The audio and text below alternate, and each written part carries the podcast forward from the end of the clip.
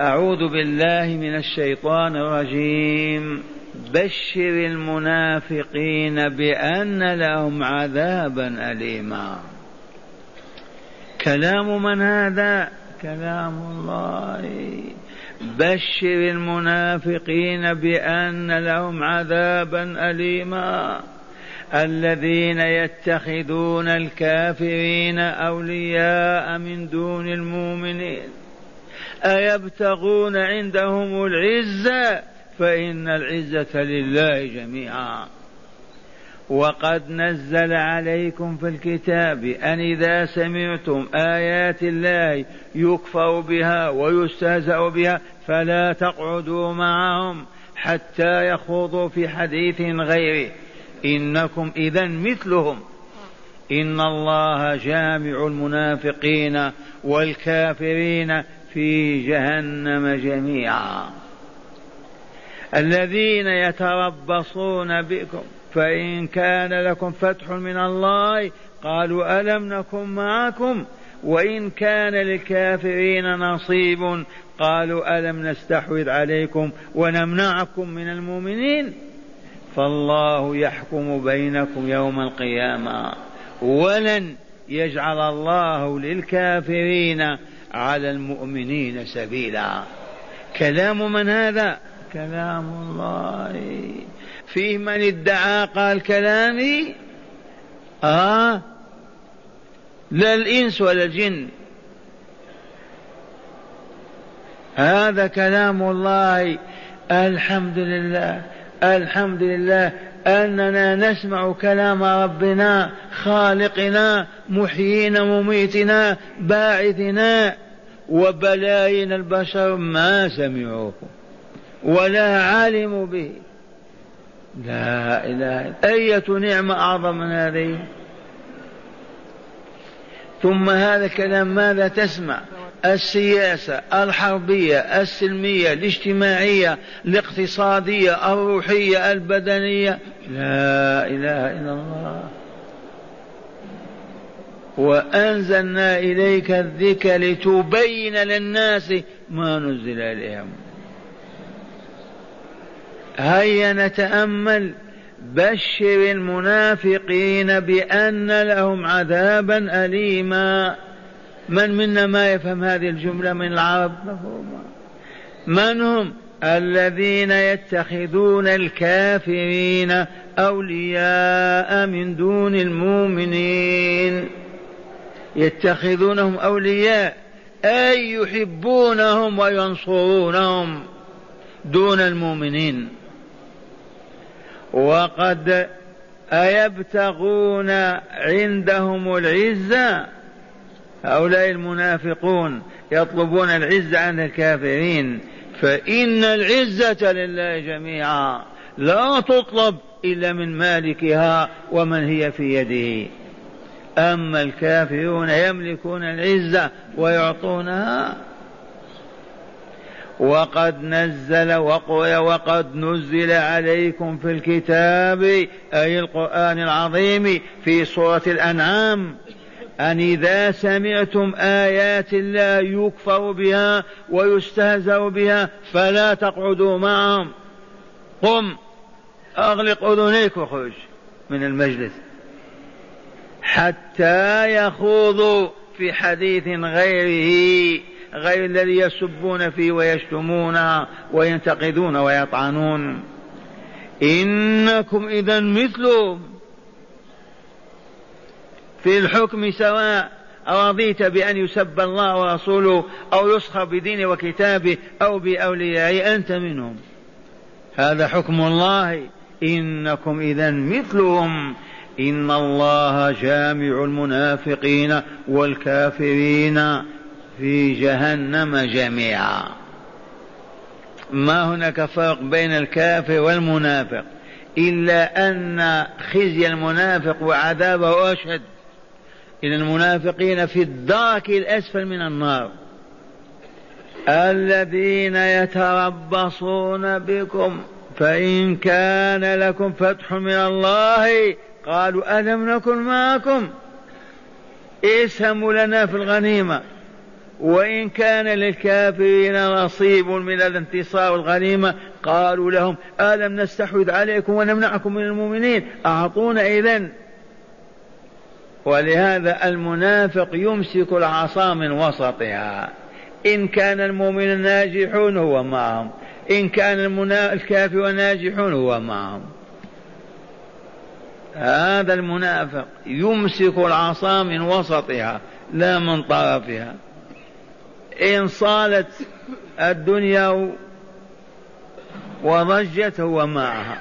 بكت وصرخت هو مع الآخرين. فلاحظ الذين يتربصون بكم فإن كان لكم فتح من الله هذا أيام رسول الله والغزو الإسلامي والفتوحات. قالوا ألم نكن معكم؟ لم تحرموننا من الأجر أي من الغنيمة؟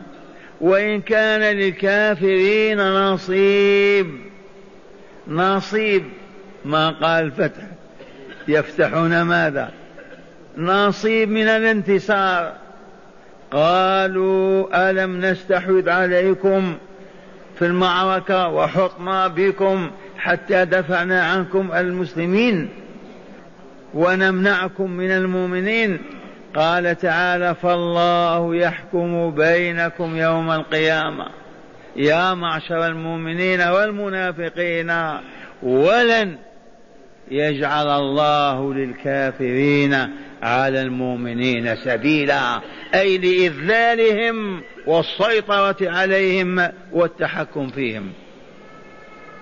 هذه وحدها آية من آيات الله تقول إن العالم الإسلامي الذي حكمته أوروبا من شرق الدنيا إلى غربها في تلك الأيام ما كان المؤمنون مؤمنين بحق وصدق.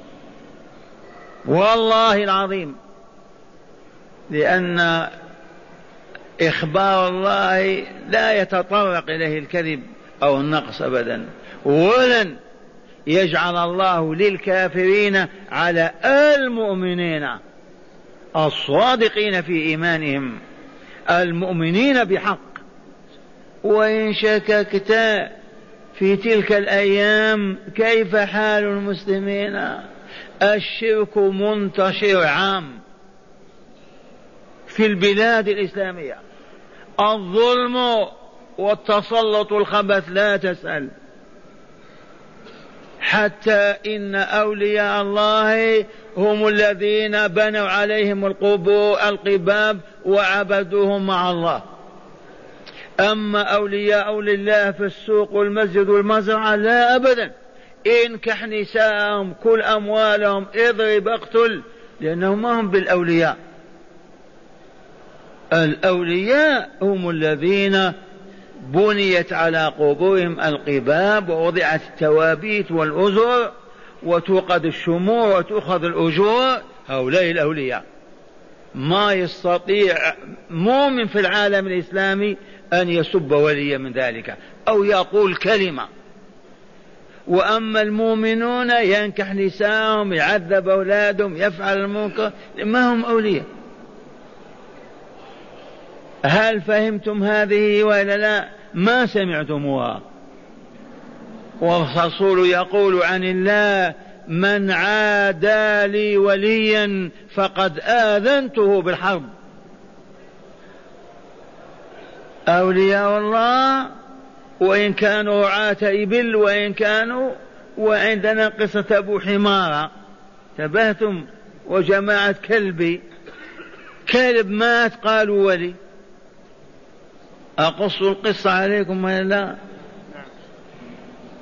مستعمر في بلد إسلامي. من المستعمرين. له كلب. والنصارى دائما يعيشون كالكلاب مع الكلاب لا يفارقهم أبدا الكلب. هذا الكلب مات فدفنه هذا المستعمر في حديقته حيث قصره بمنزله دفن القبر الكلب هناك أو وين يدفنه؟ في مكانه. مر بعض عجائز البلاد فشاهدوا قبرا. فأخذوا يدعون من وراء الجدار. هذا السيد فلان هذا ولي الله. يستغيثون يدعون وكان المسلم الحارث يشاهد العجائز يفعلن هذا فماذا صنع؟ لأنهم يلقون بالشموع بالدراهم لسيد فلان. إذا فقالوا يا سيد لو تفتح لنا الطريق نزور هذا السيد ونتمرغ على قبره لم تحرموننا؟ قال أنا ما, ما يسمح لي المعلم وهو غائب في أوروبا. قالوا تشجع أنت وكون وكون. ففتح لهم طريق إلى القبر إلى قبر الكلب.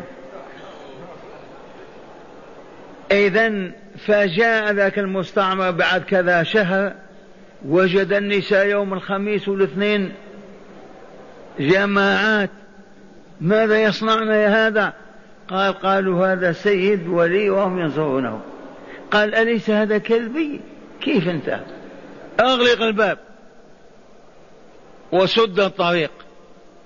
أغلق الباب وسد الطريق وجاء المؤمنات.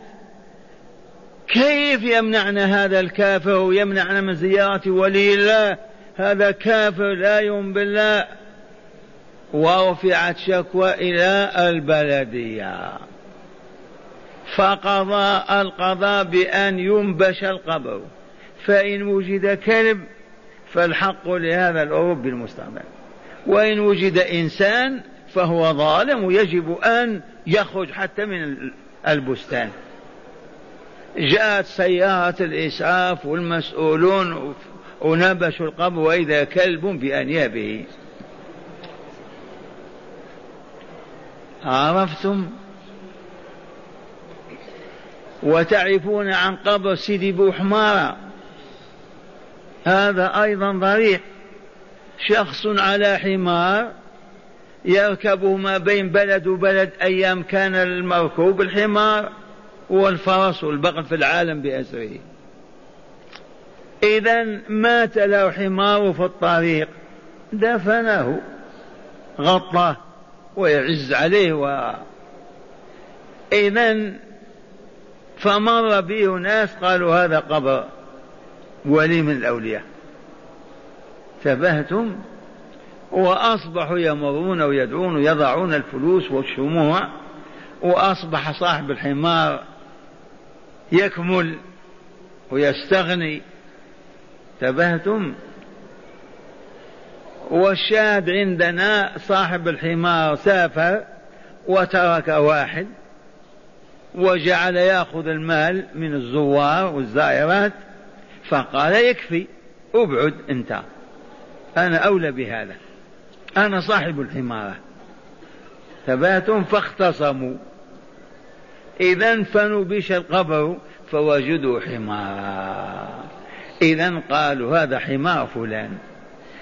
هؤلاء قوم سيدي بحمارا به أمة الإسلام. وهذا هذا النوع مئات الفجر والسرق واللصوص يدعون أنهم والسحرة والدجالون والمشعوذون هم الأولياء. والآن النكتة السياسية الاجتماعية ما هي؟ من فعل بهم هذا الثالوث المكون من المجوس واليهود والنصارى الذين فقدوا سيادتهم وسلطتهم وسلطتهم في العالم الإسلامي عرفوا أن ولاية الله محترمة معظمة أولياء الله معظمون مبجلون. فماذا صنعوا؟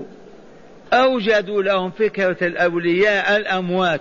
سيدي فلان سيدي فلان سيدي فلان خمسين سنة عام ما بقي ولي بين الناس إلا إذا مات ودفن. ومن هنا أصبح المسلمون بدو وحضر في الشرق والغرب عرب وعجم لا يحترمون وليا بينهم إلا إذا كان ميتا ويعبد مع الله. بالذبح له والنذر له والعكوف عليه والبناء عليه. ومن ثم ما بقي المؤمنون يحترمون بعضهم البعض. يزنون بنسائهم والله العظيم. يسرقون أموالهم إي والله العظيم. يكذبون ويخدعون بعض والله العظيم. كيف ولي الله يسب أو يشتم؟ ما يستطيع أن يقول في ولي منسوب إلى الولاية كلمة سوء. يخاف أن تنزل به الصاعقة وأولياء الله الأحياء لا وجود لهم. يفعل ما يشاء. هذه تعاليم الثالوث الأسود. وإلى الآن ما أفقنا ولكن خف الجهل بعض الشيء ولكن ما زلنا ما وعينا هذا الوعي أبدا. هيا بنا ندرس هذه الآيات الأربع بعناية. قال قوله تعالى بشر المنافقين. من الذي يبشرهم؟ الرسول. من يخاطب الله غير رسوله؟ بشر يا رسولنا المنافقين. يبشرهم. البشارة تكون بما فيه خير وإلا لا؟ إذا في العبارة نوع من التهكم بهم. ولكن أصل البشرى الخبر السار أو المحزن. الخبر الذي إذا سمعه صاحبه تغير وجهه. إن كان سارا تغير وجهه بالبشر والطلاقة والابتسامة. وإن كان الخبر محزنا كئب واسود وجهه وتغير. فالتغيير التغيير حاصل. فلهذا البشرى تكون بالطيب وتكون بغيره. بشر المنافقين. من هم المنافقون يرحمكم الله؟ المنافقون. من يبطن الكفر ويخفيه في صدره ولا يحاول أن يطلع مؤمنا عليه. وقد يطلع عليه المنافقين من إخوانه في مجالسهم الخاصة.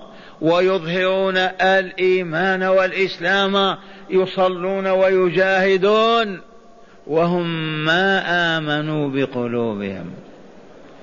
ويظهرون الإسلام لما؟ لأن الدولة اسلاميه والرسول الحاكم وخلفاؤه ما يستطيع أن يظهر الكفر إما أن يسلم وإما أن يقتل يبعد أو يسمح لكافر بيننا إما وإما. إلا إذا كان من أهل الكتاب فنعم أهل الذمة معروفون. أما مشرك كافر إما أن يؤمن وخاصة في ديار هذه الجزيرة قبة الإسلام. فاقتلوا المشركين حيث وجدتموهم. إذا بشر المنافقين الذين يبطنون يخفون الكفر لا يؤمن بالله ولا برسوله ولا بلقاء الله ولا بجنة ولا بنار ولا ولا ويظهرون الإسلام بسلوكهم وقولهم ومنطقهم. قال بشر المنافقين بأن لهم عذابا أليما. يأمر الله تعالى رسوله محمد صلى الله عليه وسلم أن يخبر المنافقين بلفظ البشارة لأن المخبر به يسوء يسوء وجوههم وهو العذاب الأليم.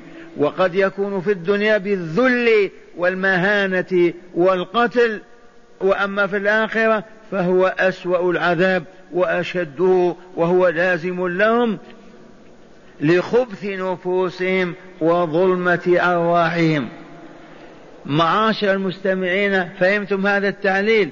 العذاب لازم للكافرين والمنافقين والفاجرين والظالمين لما لخبث نفوسهم. وهل النفس تخبث؟ إي والله. وهل النفس تطيب وتطهر؟ إي والله. هل نستطيع أن نعرف النفس الخبيثة من الطيبه نعم. إذا طابت النفس كل سلوك هذا العبد طيبه وطاهرة. نظرته طيبة وطاهرة. كلمته طيبة. مشيته كل تصرفاته طيب. لأنه ناتج عن روح سليمة طاهرة نقية وإذا كانت الروح خبيثة الكذب والخيانة والغش والباطل والشر هذا السلوك نابع من مصدر باطني ألا وهو خبث نفسي عرفتم هذه الحقيقة؟ ثم في الآخرة العذاب كالتنعيم يتمان على ضوء خبث النفس أو طهارتها. لا شرف لأب ولا لأم ولا لقبيلة ولا لنسب أبدا. كل البشر كل البشر أمرهم واحد أي عبيد الله. ليس منهم من هو ابن لله ولا أب له ولا قريب ولا ولا. إنهم عبيد.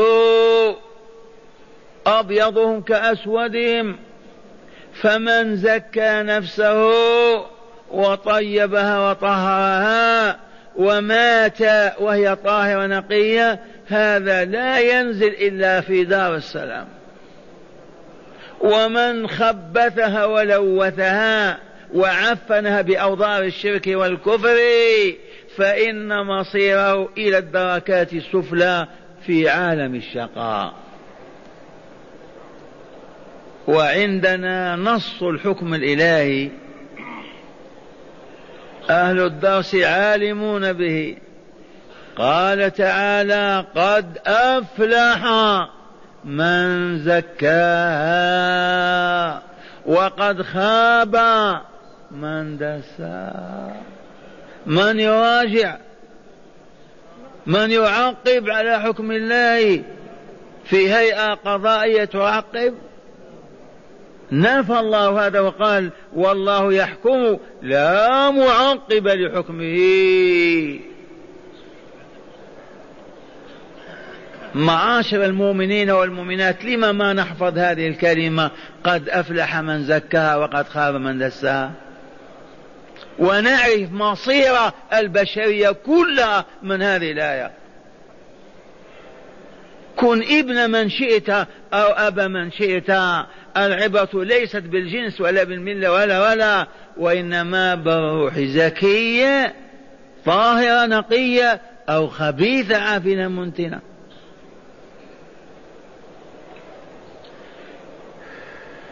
هل عرفت البشرية هذا؟ ما عرفت. من بلغها؟ من عرفها؟ ما عرفت. والسؤال الآن وقد عرفتم حكم الله فينا وإلا لا؟ هيا نزكي أنفسنا. وإلا ما آمنا بحكم الله؟ أعوذ بالله أعوذ بالله. أو يخبر الله عز وجل ونشك في حكمه؟ هيا نزكي أنفسنا بماذا يا شيخ؟ ما هي المواد المزكية للنفس؟ أين توجد؟ في أية صيدلية؟ كيف نستعملها؟ هذه الأسئلة فريضة على كل إنسان أن يعرفها. وكم الذين يعرفون؟ ولا واحد في المليون. عرفتم كيف؟ أولا دعوني معكم معشر الأبناء والإخوان. هل بلغكم أن حكما لله صدر على الناس ولا لا؟ أو في شك؟ حلف الله عليه بأيمان تسعة وعشرة ولا لا؟ من والشمس وضحاها. حتى قال قد أفلح من زكاها. إذا إنا والله لموقنون إيقانا كاملا أن من زكى نفسه دخل الجنة دار السلام ونجا من من العذاب والنار دار البوار. وأن من خبث نفسه ولوثها ومات وهي عافنة منتنة لن يدخل الجنة ولن ينزل بساحتها.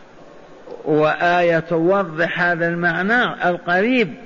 اسمع الله تعالى يقول من سورة الأعراف إن الذين كذبوا بآياتنا واستكبروا عنها لا تفتح لهم أبواب السماء أي لا تفتح لأرواحهم إنما يعرج بها ملك الموت وأعوانه لا تفتح لهم أبواب السماء ولا يدخلون الجنة. حتى يلج الجمل في سم الخياط. وكذلك نجزي المجرمين. ما معنى حتى يلج الجمل في سم الخياط؟ الجمل حيوان معروف عند العرب البعير. لكن الجمل أقوى. وعين الإبرة تعرفون الإبرة؟ سلوا جدتكم أما أنتم الآن ما في إبرة. الآن الآلات. لكن باقية عجوز تعرف الإبرة ما هي. عين الإبرة يعني مثل عين يعني يدخل فيه خيط واللي ما عنده بصر قوي ما يستطيع. والله يقول لك من فضلك دخل لي هذا الخيط.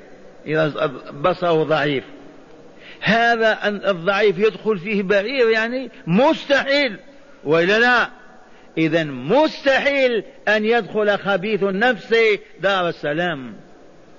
هذا قضاء الله وحكمه. هيا نعود.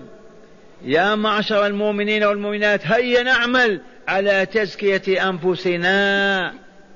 قولوا يا شيخ بما نزكيها أجيبكم. زكوها بالإيمان الصحيح. والعمل الصالح وأبعدوها عما يخبثها وهو الشرك بالله ومعاصي الله ورسول الله. بالإجمال عرفنا. وإلا لا أدوات التزكية الإيمان الصحيح ما يدعو الإيمان كاليهود يدعون الإيمان؟ الإيمان الذي إن عرضت إيمانك على أهل القرآن قالوا أنت مؤمن. والعمل الصالح الذي بينه رسول الله من الغسل من الجنابة إلى الرباط في سبيل الله. كل تلك العبادات هي مواد تزكية للنفس البشرية. وأما المخبثات المدسيات للنفس الكفر والشرك والمعاصي. فعلى كل مؤمن يريد أن تزكو نفسه أن يتعرف على إيمانه. الإيمان صحيح؟ وأن يعمل الصالحات التي بينها رسول الله وهي في كتاب الله. من الوضوء إلى الطواف والاعتكاف. من كلمة الأمر بالمعروف إلى كلمة النهي عن المنكر. تلك العبادات إذا أديت أداء صحيحا. بلا تقديم ولا تأخير ولا زيادة ولا نقصان تفعل في النفس البشرية الزكاة والطهرة كما يفعل الماء والصابون في الثياب والأبدان. تحيلها إلى كتلة من النور. هذه الحقيقة. من يعرف المسلمين بهذه الحقيقة؟ لو أنهم عزموا على أن يسودوا ويقودوا عزموا على أن يسموا ويرتفعوا. لعادوا إلى بيوت ربهم. المساجد بنسائهم وأطفالهم. من المغرب إلى العشاء فقط. كل ليلة وطول الحياة. يتعلمون الكتاب والحكمة.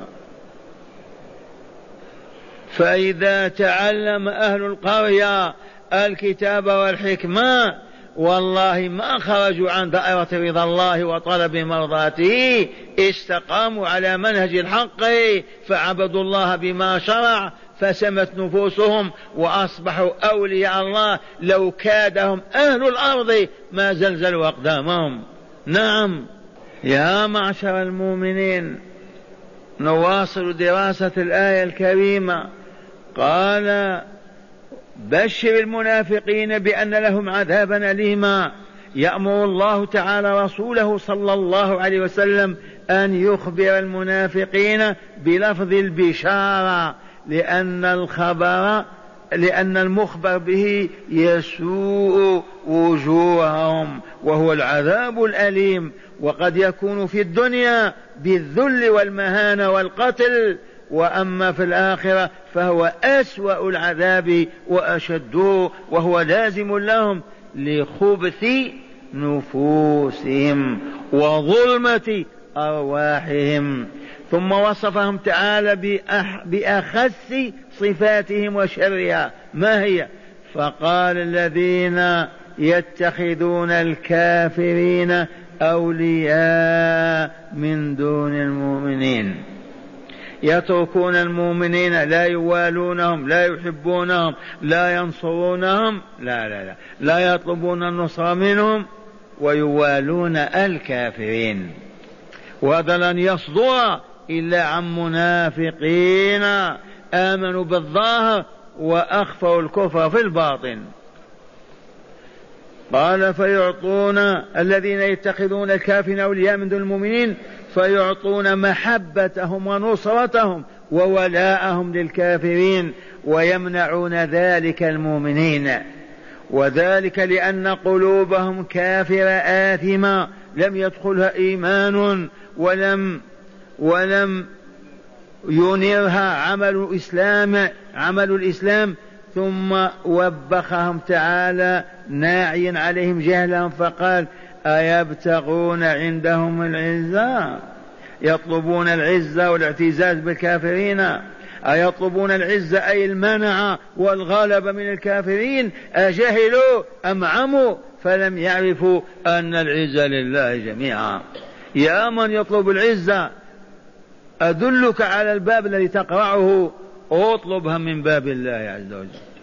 ما نستطيع لأن باب الله يجب أن نكون طاهرا نقيا. لا غش لا خداع لا شرك لا كفر. لا لا لا لا ما نستطيع. إذا تطلبها من الكافر والله لن تجدها ولن تعز أبدا. لا إله إلا الله. فاسمع ماذا قال تعالى لأن قلوبهم كافرة آثمة لم يدخلها إيمان ولم ينيرها عمل الإسلام ثم وبخهم تعالى ناعي عليهم جهلا فقال أيبتغون عندهم العزة أيطلبون العزة أي المنع والغلب من الكافرين؟ أجهلوا أم عموا؟ فلم يعرفوا أن العزة لله جميعا. فمن أعزه الله عز ومن أذله ذل والعزة تطلب بالإيمان وصالح الأعمال لا بالكفر والشرك والفساد. هذا ما دلت عليه الآية الأولى والثانية. قال فإن الله أما في الآية الثالثة فإن الله تعالى يؤدي يؤدب المؤمنين. الله أكبر. الله يؤدبنا لأننا أولياؤه وعبيده المؤمنون به. ما يؤدبنا؟ أنت ما تؤدب ابنك أو أخاك؟ قال فإن الله تعالى يؤدب المؤمنين ونحن إن شاء الله منهم فيذكرهم بما أنزل عليهم في سورة الأنعام المكية. سورة الأنعام نزلت في مكة ولا مكية هذا بلا جدال. وتعرفون قيمتها؟ زفتها سبعون ألف ملك. ونزلت مجملة هذه الصورة العظيمة. المفروض أهل كل بيت يدرسونها ويعرفونها. ماذا جاء في سورة الأنعام؟ قال فيذكرهم بما أنزل عليهم في سورة الأنعام حيث نهاهم عن مجالسة أهل الباطل إذا خاضوا في الطعن في آيات الله ودينه فقال تعالى يخاطب رسوله وأمته معه وإذا رأيت الذين يخوضون في آياتنا فأعرض عنهم حتى يخوضوا في حديث غيره.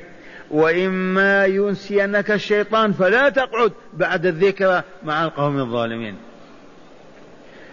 وهذا صالح لنا أيما مؤمن عرف الطريق إلى الله جلس مجلس أخذ أهل المجلس يضحكون يسخرون ينتقدون الحاكم الإمام العالم الفلان الفلان يجب أن يغلق. أذنيه ويخرج. ولا يحل له البقاء. أو ما فهمتم. إذا جلس ورضي بكلامهم هلك هلاكا إن استطاع أن يقول هذا منكر لكن فك في مكة من يقول هذا منكر؟ أبو جهل يضحك ويسخر تقول له يا كذا يجرك على الحصبة. لكن إذا قدر لك وجلست مع بعض المنافقين وأخذوا يسخرون من القوم يستهزئون به رجعية تخلف كذا المؤمن لا يحل أن يبقى في هذا المكان. الله تعالى. وإذا رأيت الذين يخوضون في آياتنا كيف يخوضون فيها؟ بالطعن والنقد لو كان كذا لكان كذا. تبهتم ولا لا؟ فأعرض عنهم ولا تجلس إليهم حتى ينتهى ذاك الخوض ويتكلموا في شيء آخر في حديث غيره.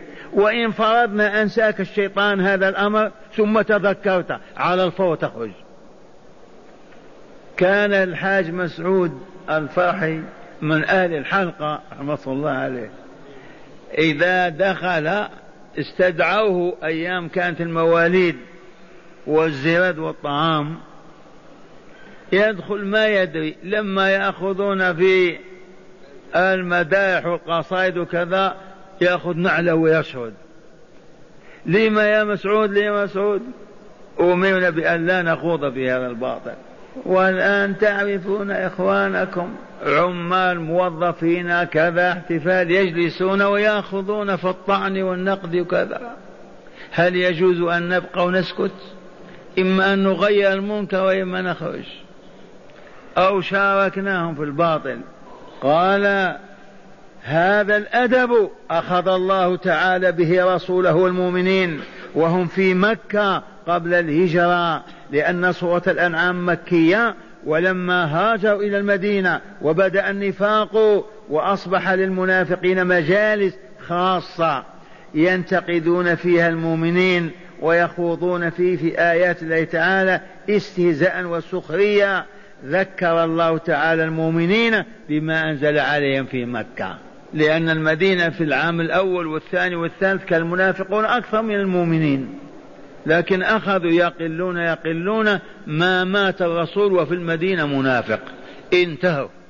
من مات مات ومن لم يمت أسلم وآمن ودخل في الإسلام. لكن كان الأعوام الأولى وعندهم زعيمهم. قال قال وقد نزل عليكم في الكتاب أن إذا سمعتم آيات الله يكفر بها ويستهزأ بها فلا تقعدوا معهم حتى يخوضوا, يخوضوا في حديث غيره. إنكم إذا إذا رضيتم بالجلوس معهم وهم يخوضون في آيات الله مثلهم أي في الإثم والجريمة والجزاء يوم القيامة. إن الله جامع المنافقين والكافرين في جهنم جميعا فهل ترضون أن تكونوا معهم في جهنم؟ وإذا وإن قلتم لا ما نرضى إذا فلا تجالسوهم. ثم ذكرهم تعالى ذكر تعالى لهم وصفا آخر للمنافقين يحمل على التنفير منهم والكراهية والبغض لهم. فقال تعالى الذين يتربصون بكم أي ينتظرون بكم الدواير ويتحينون الفرص. فإن كان لكم فتح من الله أي نصر وغنيمة قالوا ألم نكن معكم؟ فأشركونا في الغنيمة. وإن كان للكافرين نصيب في النصر قالوا لهم ألم نستحوذ عليكم أي نستولي عليكم ونمنعكم من المؤمنين؟ أن يقاتلوكم فأعطونا مما غنمتم. وهكذا المنافقون يمسكون العصا من الوسط فأي جانب غلب كانوا معه ألا لعنة الله على المنافقين ألا لعنة الله على المنافقين. وما على المؤمنين إلا الصبر لأن مشكلة المنافقين عويصة. الحق عويصة الحل فالله يحكم بينهم يوم القيامة.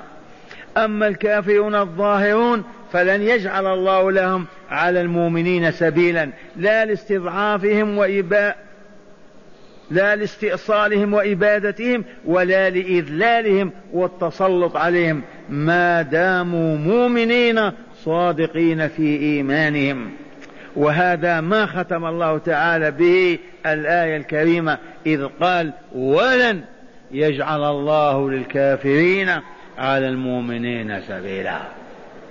والله لو وجد في العالم الإسلامي بلد أسلم قلبه وجهه لله وأقام دين الله والله لو كاده من على أقطارها ما زلزلوهم ولا استطاعوا أن يذلوهم أو يدخلوا ديارهم.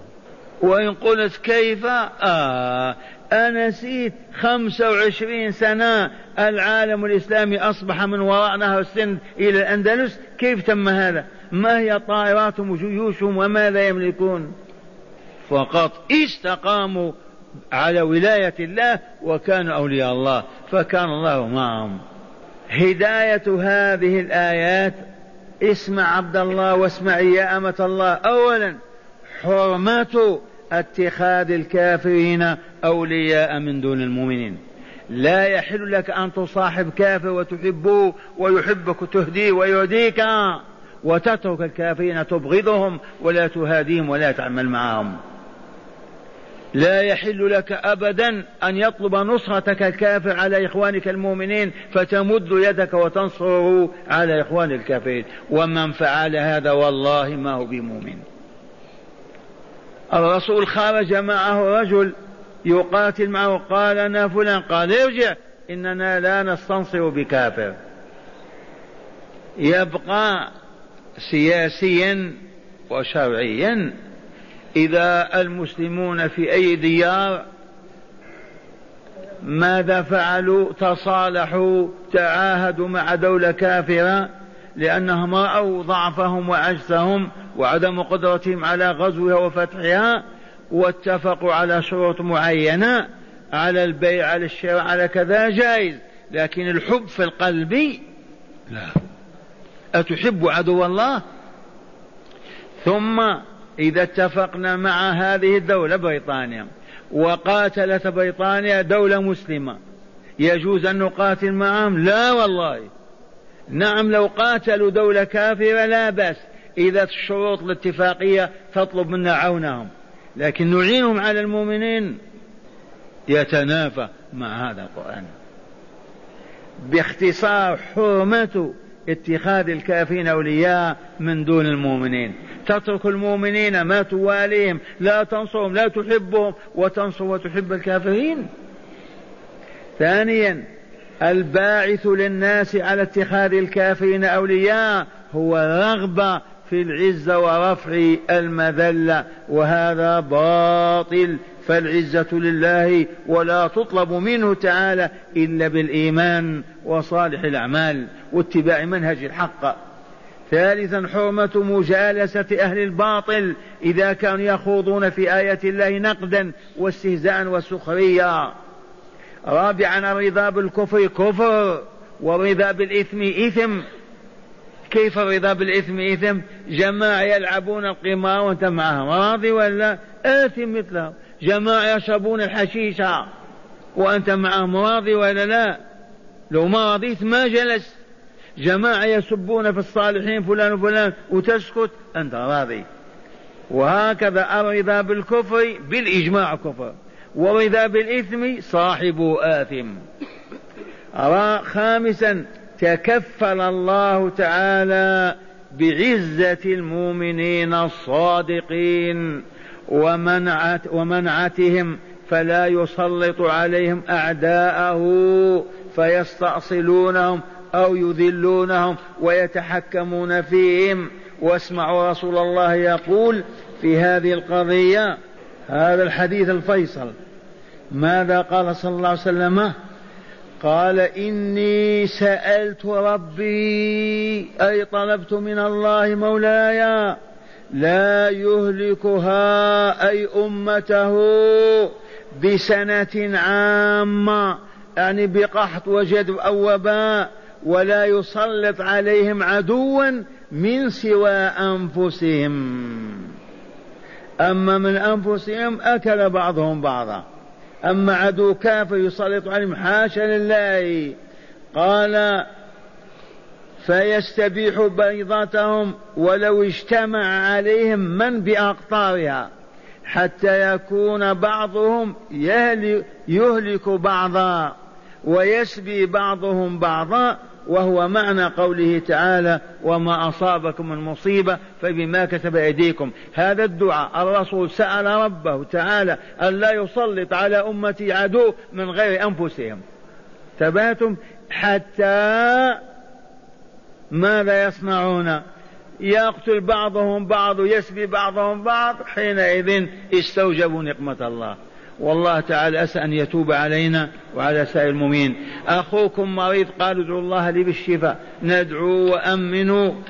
اللهم إنا نسألك بأنك أنت الله الذي لا إله إلا أنت الأحد الصمد الذي لم يلد ولم يولد ولم يكن له كفوا أحد. أن تشفي هذا العبد المؤمن المريض وأن تشفي مرضانا في مشافينا وفي بيوتنا وهم الآن معنا. اللهم اشف كل مريض فينا وبيننا اللهم اشف قلوبنا اللهم طهر أنفسنا وزكيها اللهم اجمع كلمة المؤمنين على لا إله إلا الله وأن محمد رسول الله حتى تجتمع حالهم وقلوبهم ويصبحوا أمة محمد بحق يأمرون بالمعروف وينهون عن المنكر وينشرون السلم والسلام والهداية والنور للبشرية جمعا. يا رب العالمين.